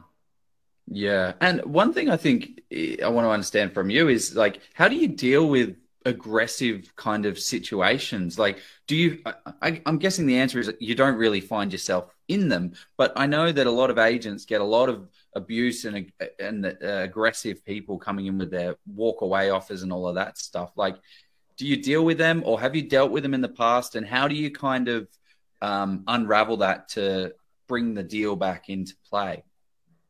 Calmness is what you said at the start, which I think is really relevant the whole way through the process, right? So you, I don't really get jacked up too much unless I get played by the agent, and then I'm really um, happy to you know to deal directly with them in terms of calling them out on their bullshit behavior and um, seeing if I can get it done another way. But look, if agents want to be dodgy and do bad things, there's not a lot you can do about it. Um, as long as it sells for a price that we weren't prepared to pay, then it really didn't impact the outcome anyway. So I get a lot of um, clients that say, "Oh, I would have gone for that." You know, I'm like, "Yeah, but it sold for fifty thousand more than the target price you set, so it's irrelevant, right?" Like someone else overpaid for it or was saw better value in it than you. So focus on what's within your wheelhouse and that you can control. So I think calmness is is good. Um, a, a, lot of people get really flustered, you know, in terms of the pressure when um, it comes time to perform, you know, a certain um, time frame or to step up and do something like an unconditional offer in New South Wales, for example, people don't understand waiving the cooling off period in a Section 66W, or used to be called 66W. Um, so those those things like that are um, down to buyers being really well educated that they can be calm and that they understand that buying process and the steps to it, so that you can tick those off and go through them and have confidence as you move through them that you're not missing anything and that you can you know get the job done. I don't know if that answered your question, Joey, but well, Jeff, if it, if, if it didn't, um, it was a great answer. because it's you do, and, and each state is completely different. Like the way that I buy in South Australia is very, very, very different to how I even even just inspecting a property is different. Like you have to be so thorough in WA because there's no real get out of jail free cards here. There's no cooling off period. Offer no, acceptance, yeah. Yep, this is the offer. This is the acceptance. Um, unless there's some real structural issues, so you got to be so diligent and so careful um, about what you're actually putting putting your money down in. However, South Australia, two day cooling off period. You can pull out for whatever reason. Um, you can sign a contract. Here we go. Let's pay it. Um, oh, it's, oh, it's got blue. It's got a stain on the bench. I don't want it anymore. Any of that stuff. Um, cool. Okay, I want to answer some of these questions. Um, and hear from the people. What is this one? Um, do you have any experience approaching owners directly for properties that aren't for sale? That's a good question. Yep, okay. lots of it over time, and of course, having done um, 20 years as a real estate principal, uh, you know, I was approaching owners directly for properties like this all the time. So, tons and tons of experience dealing with private sellers and trying to get people to market and trying to buy properties off market for, for clients as well. Uh, and there's a certain way that you need to approach private sellers because they're a special breed. Um, if they're private sellers that are on the market, uh, then we, this question specifically says that aren't for sale. But if they're on the market, I'll just answer that that point briefly. Um, then it's typically because they think their shit doesn't stink, like they don't want to pay an agent a fee because they don't see any value in it. It's mainly because the agents told them their house isn't worth, or their property is worth um, less than than they wanted to hear. So they think they can go it alone and cut corners. That's my vast experience dealing with private sellers that are on the market. The ones that are off market, um, you've really got to go to them with a compelling reason as to why they should sell. So rather than the smoke and mirrors approach, you know, with dealing with an agent and, and maybe being in stealth mode if you think that's the best way to buy, and um, not giving them too much of information about what you do and the rest of it. I find that my best out- outcomes have always been um, being tremendously open with private sellers and saying to them, mm. look, um, we'd like to buy a house and we know why you probably don't want to sell your house because um, that's the reason we want to buy it, right? Because it's a beautiful home in a great street and a great location. Um, and our client would love to be there, or I'd love to live in that property. Um, and these are the reasons why I think this is a great offer that we're making you. Um, and here are the savings that you're going to make by not engaging an agent. You don't have to play those games. Um. Make it really simple for you. Um, this is a written offer for you with very clear terms. We're completely flexible for you as well. So if you want to rent the property back and have your money fast, you can. If you want a long settlement so you find another property, you can. If you want your money out of there in 30 days and move on, you can you know, like come to them with solutions, not problems. Um, and I think that's a much easier way to transact with people and complete and utter transparency. Here's all the comparable sales. Here's why we arrived at X. Um, and we're happy to debate that with you and openly discuss why we think your home is worth why. Um, but you know, here's all the inner workings for it. And here's where we found that data, and you can go and have a look at that for yourself as well. Um, and then I go to great lengths to explain to them that if you speak to an agent, which you are most welcome to do, um, be aware that the first thing they're going to do, because I was an agent, is talk you out of a private sale because they want to get a fee out of it. So they're going to tell you that the price is too low and that they can better that and that you should take the property to open market. Now, they're only doing that because they want to build their profile um, and they want to uh, extract a fee out of it that they otherwise wouldn't get. And if you can show me the comparable sales that back up a price that suggests that they're right, um, you know, I'm open and willing to have a conversation with you about it, but here's all of the data openly, and it doesn't lead you to a sale price of X. That's solid. Yeah, I think we've um, I think we've spoken sort of around it, but uh, what what sort of data? How do you determine the market price? Well, same way we would always do it. Like, what's on the market competing with that home right now? How hard is it to mm-hmm. replicate that asset in the market? So, is this you want to buy a four bedroom house in this street? Are they one every 10 years? Is it one every six weeks? How long is it going to take you? Like, what's the scarcity factor? And then what are the direct comparable sales? What are the other four bedroom, two bathroom, two living areas on 700 square meters that have just sold within the last 90 days, if you can, with the same aspect that are in a similar condition? Now, there's not always a like for like comparable, but in most areas of built up Australia, there's plenty of data that arrives, you know, at the number that you need very quickly. Um, it doesn't take us more than, you know, honestly, if we went at it hardcore, we might be able to do it in an hour. Um, we prefer to take, you know, four or five hours to do it properly to work out where we think the market estimate sits. And, um, and we'll even lean on agents, independent agents. Um, so if you had a property, Jeff, that was on the market, um, I would ring Joe, who's a competing agent, and say, Joe, I'm interested in buying 15 Smith Street. Um, Jeff wants 1.6 for it. What do you think it's worth? In your instance, and, and Joe might say, listen, it's probably worth 1.7. Like we've had buyers of ours go through it already. I know one of my clients has already offered 1.72. I suspect that's market for it. Um, I can't see it going much beyond that. Um, but look, I'm not in control of the listing. Of course, the market will determine it. But I have those honest conversations. I just ring them up and say, hey, Joe, you're an expert in your field. I really respect what you do. You've got a great track record.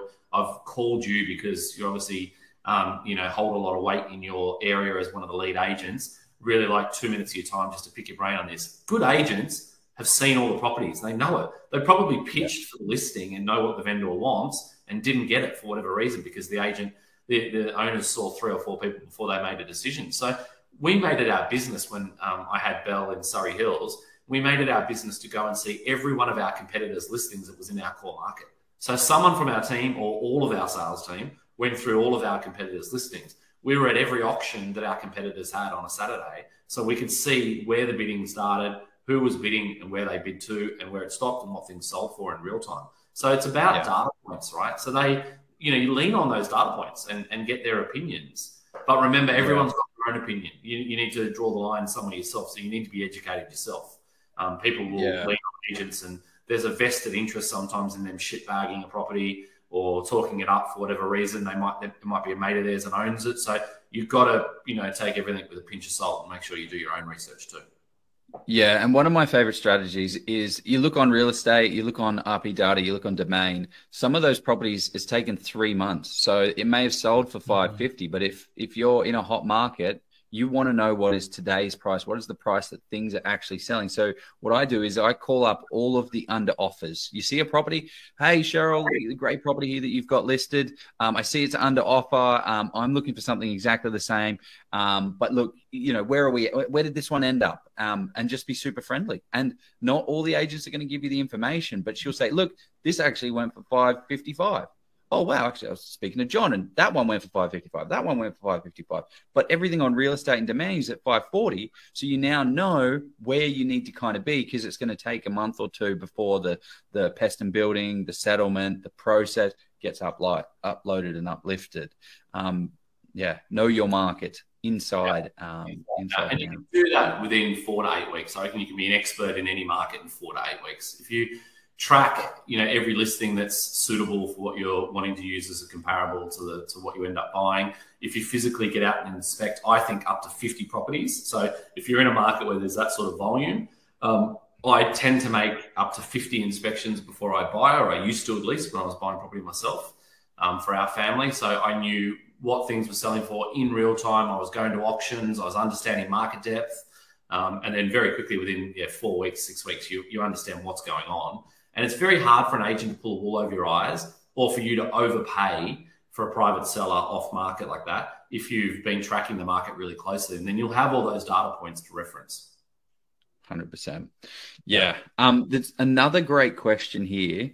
Um, when you don't have another property to leverage, what other strategies do you use to get an early viewing or to put in an early offer?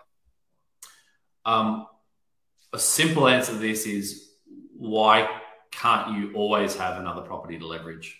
Because that answer is is um, really simple for me. But if you don't have another property, make one up. You know, like come up with a reason why you need to get in there, and it's it's it might just be smoke and mirrors, but the goal is for you to beat the other buyers and to get in there as quickly as possible. So come up with a solution. Now, you don't want to tell an agent what the address of the property is because uh, you know, a lot of people go, "Oh, it's 15, you know, Jones Street, and you're like, oh, well, 15 Jones Street's already under offer, or you know, that's not even on the market for sale. I know the owner; it's my brother, or, yeah. or whatever. You know what I mean? Like, yeah, you, you don't give them any ammunition, or they'll try and talk you out of it and tell you how much this is better than that property, or whatever it is. So just be vague and say that you've got um, time pressure to act and that you need to get through. Now, I've had people tell me that they're going on a plane and they need to get inspected by this point, otherwise they won't be here, or That's that their finance is about to lapse.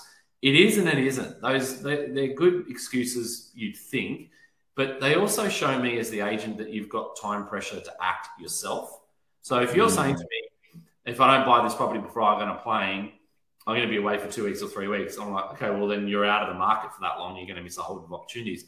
What really strong offer do you want to put on um, paper before you get on the plane? Like you're going to have to make me a really good, um, you know, compelling reason why I'm going to sell it to you in a short time frame. That means you're possibly going to have to pay a premium for it. And the same with lapsing um, finance. I'm like, okay, well, if your finance is lapsing, that suggests to me that you're not going to get finance again because why would you even say it?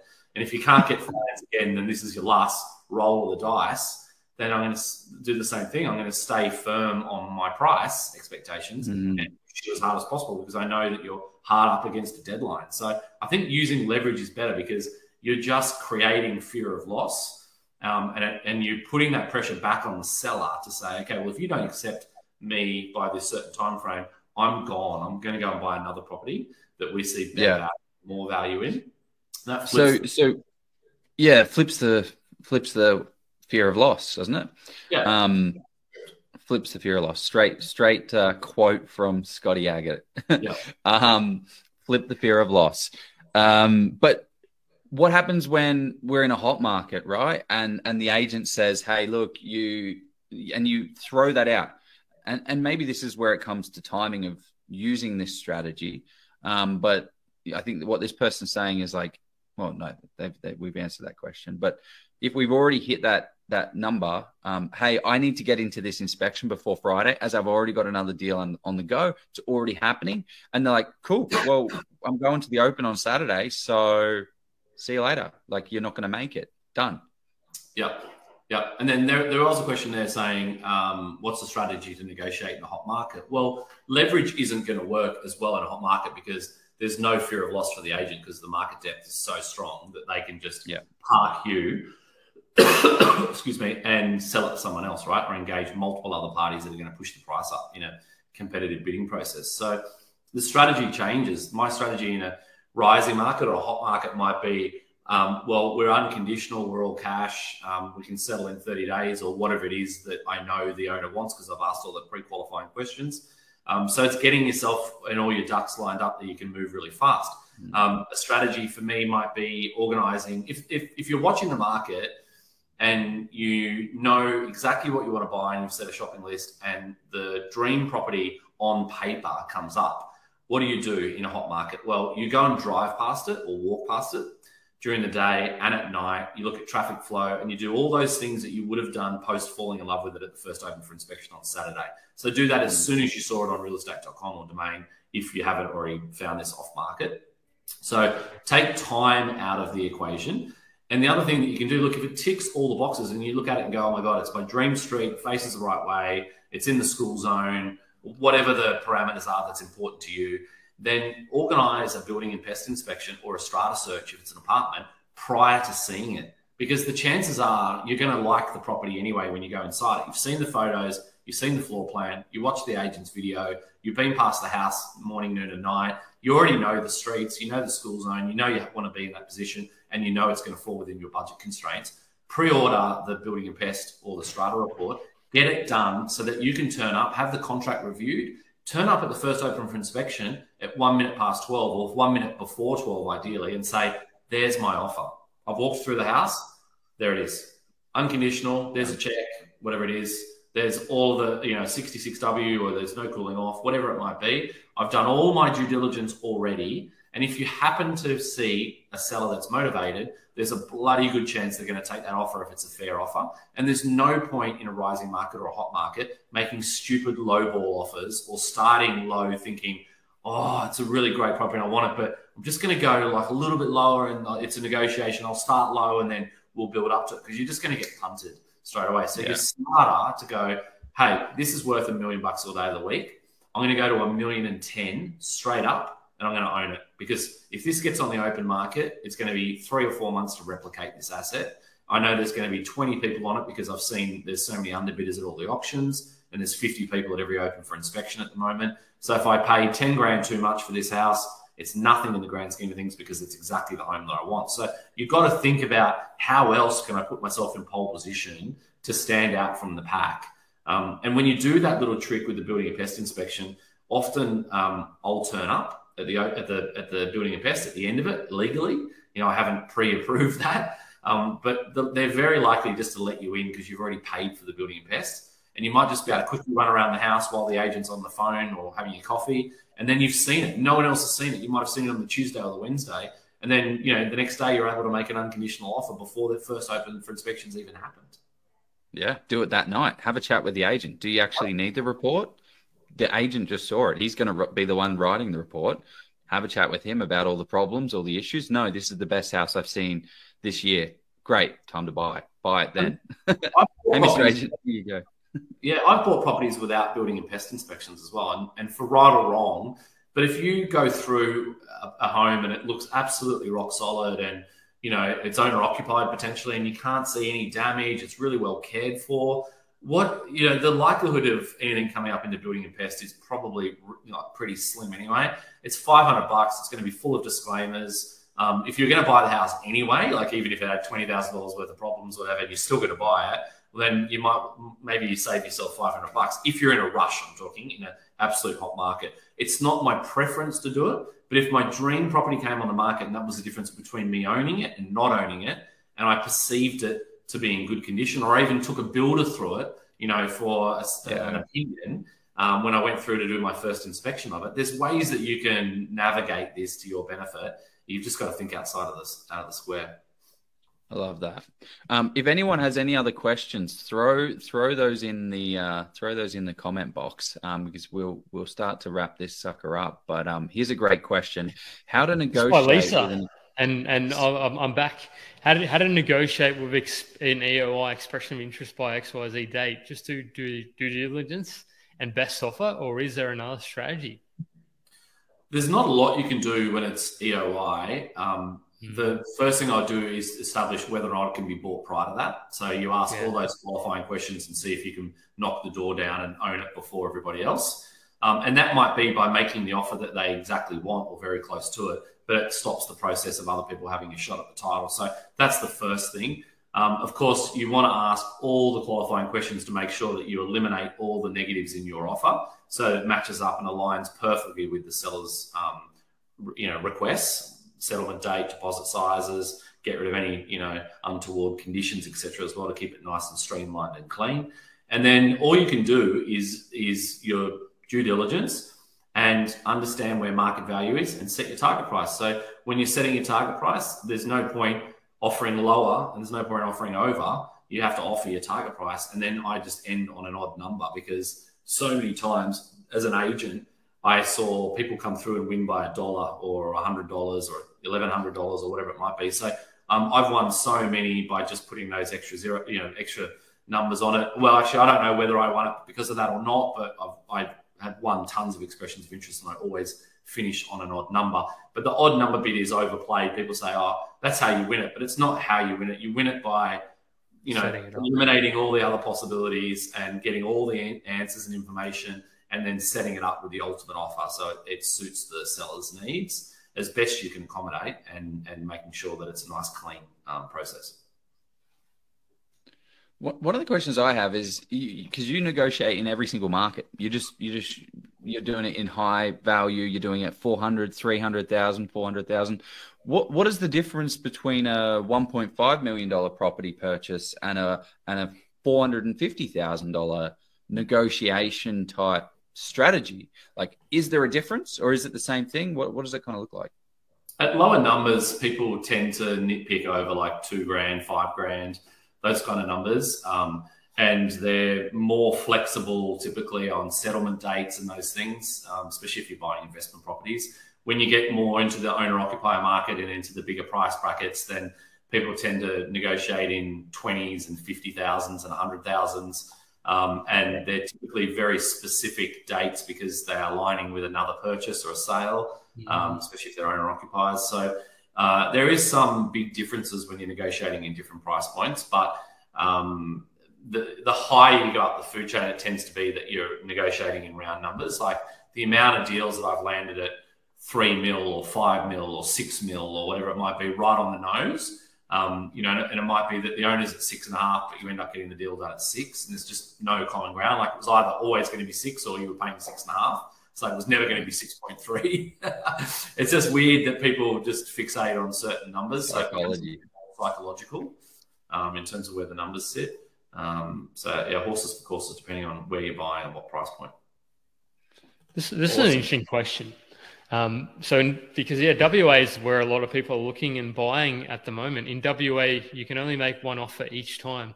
How do you put an offer in without a time deadline and avoid being locked out of putting in another offer whilst waiting for the agent to get back to you? I think I know might know the answer to this, but what are your thoughts, Scott?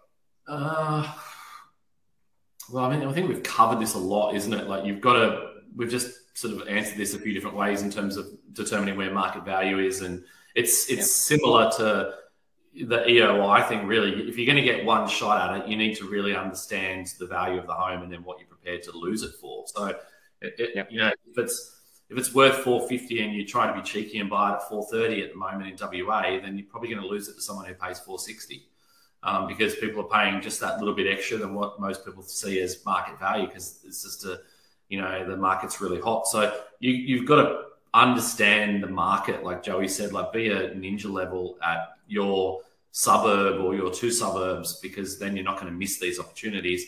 And a lot of inexperienced buyers will miss many times because they'll just not have the, as Brian says, their balls of steel to go to the max level that they know the house is worth. They second guess, you know, the value of the home. They're not confident in, in understanding market value.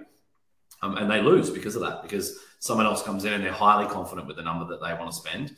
Um, and it takes inexperienced and first home buyers, especially, quite a few misses before they realize actually mm. you know, the agent is right and this is going to sell for more money and um, i need to step up to the plate and actually put a proper offer on the table otherwise i'm just going to keep losing and the market's just going to continue to get away from me so yeah, way, i mean the, the uh, example that i discussed before if you've been listening from the start for that that facebook user um, that we offered uh, 415 and then they sold it for north of 460 yesterday and they didn't even call us back well i made one offer um, but they initially said they would call me back and talk about negotiating or, or going further, and then didn't. So um, whether or not you can only put one offer in, in that instance, um, they led me to believe that there was going to be another opportunity to, to talk about it further, which is why we didn't put a higher number on it. We left some uh, ammo up our sleeves. But in, in that instance, did you have a stern word with the agent in that situation? Or? Well, I was just pissed because they didn't call us back. Like well, yeah, when they said they're going to do something, they don't do it. Like, correct. What's, and what's also, you, your job as an agent is to work for the seller.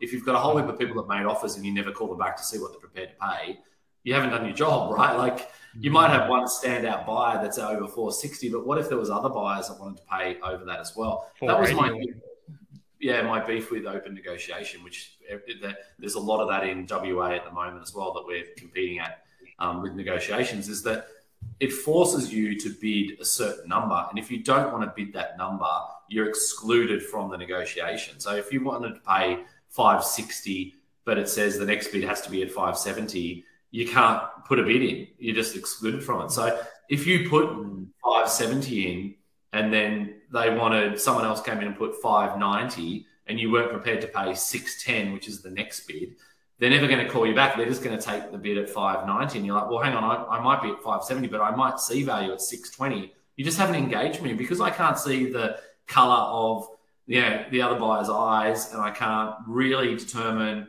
where the end closing date's going to be. There's no emotion in it for me. It's just soulless. It's a really bad way, I think, and a lazy way of selling a home.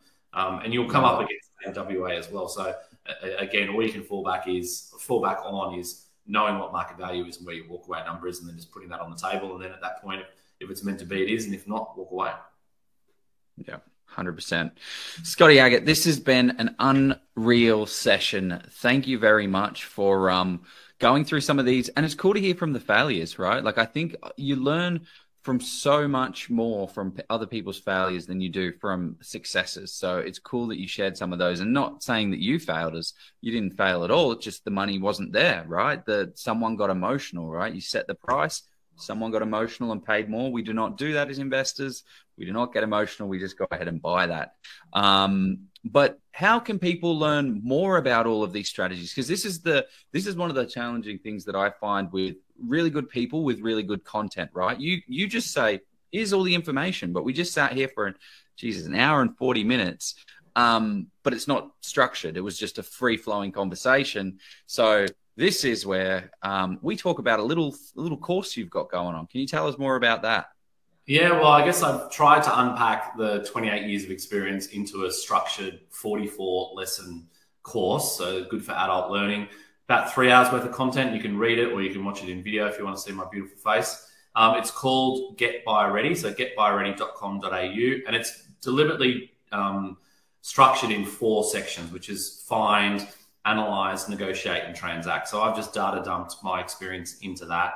Um, and I've tried to make it really simple for people to understand. So if they go there, um, that'd be a great place to start. The other thing that we've um, done recently is we've put a whole heap of our resources. So um, negotiation strategies, how to analyze property, um, valuation tips, how to negotiate with the bank, whatever it might be. There's tons of resources. We write a lot of content and we're really engaged in that process and we love sharing.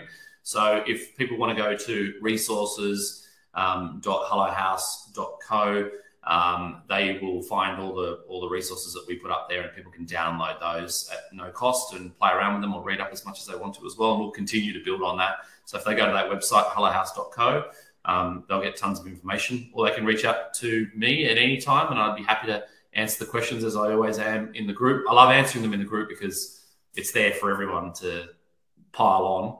Um, I think that's kind of good you know, to be open and uh, let people also give us their opinions and things, or fight me on different mm. things, which is what I love. Is it is, um, is there is there a spreadsheet as well that you've or we're not, we're not ready for that spreadsheet yet? No, we've done um, well. We've got we use a spreadsheet in house, which is um, how we break down the value of a property. So comparable sales, what else is on the market. Um, mm-hmm. Sam, our um, you know property valuation expert, is uh, he uses his sort of valuation formula. So if people want access to that, we'll share you share that with you um, at, at no cost. You can access that. It's not you know anything that's incredibly unique IP, but it's the most important thing is it's really well um, segmented, so it's really easy to follow. And if you put the data in, it really spits out the numbers that you need, and you can arrive at market value really quickly and what your target price is. So there's some really good information there to make sure it's a good checklist. So um, go download download that one. And then the only other thing that we haven't talked about, but we can hopefully save that for another day, is um, the prop tech stuff that we're building, which is really to automate the find process that's in the course. So we're a couple of weeks away from um, beta testing that.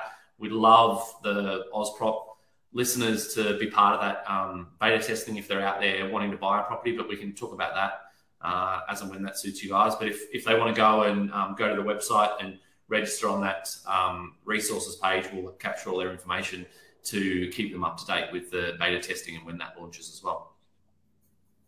Love it, love it. Um, thank you very much, Scotty. And, and and I think the value of the course is unreal. I don't know if we've got a link that, that we use, what link we're using for it.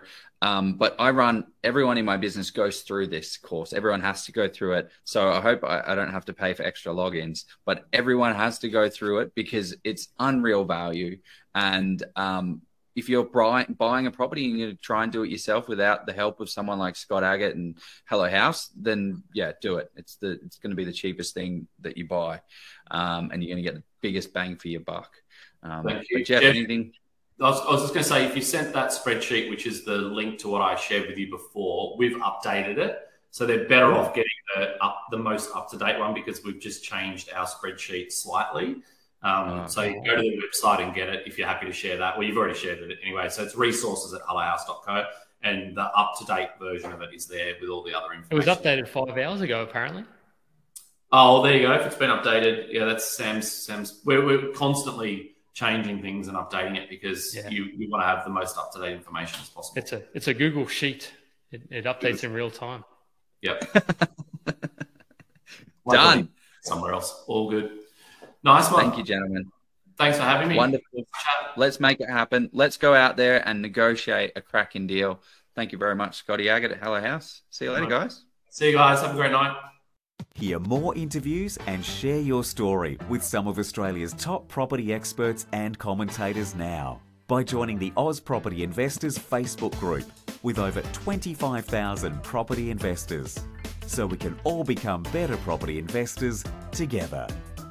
Just a quick reminder that anything we covered on this podcast is not considered as financial advice. This is general information only. You need to go and speak with your qualified professionals to understand your unique circumstances, as this is general advice only. If you got any value out of this podcast, feel free to recommend us to your friends and leave us a review. Thank you very much for listening and have a fantastic day. Let's go buy property.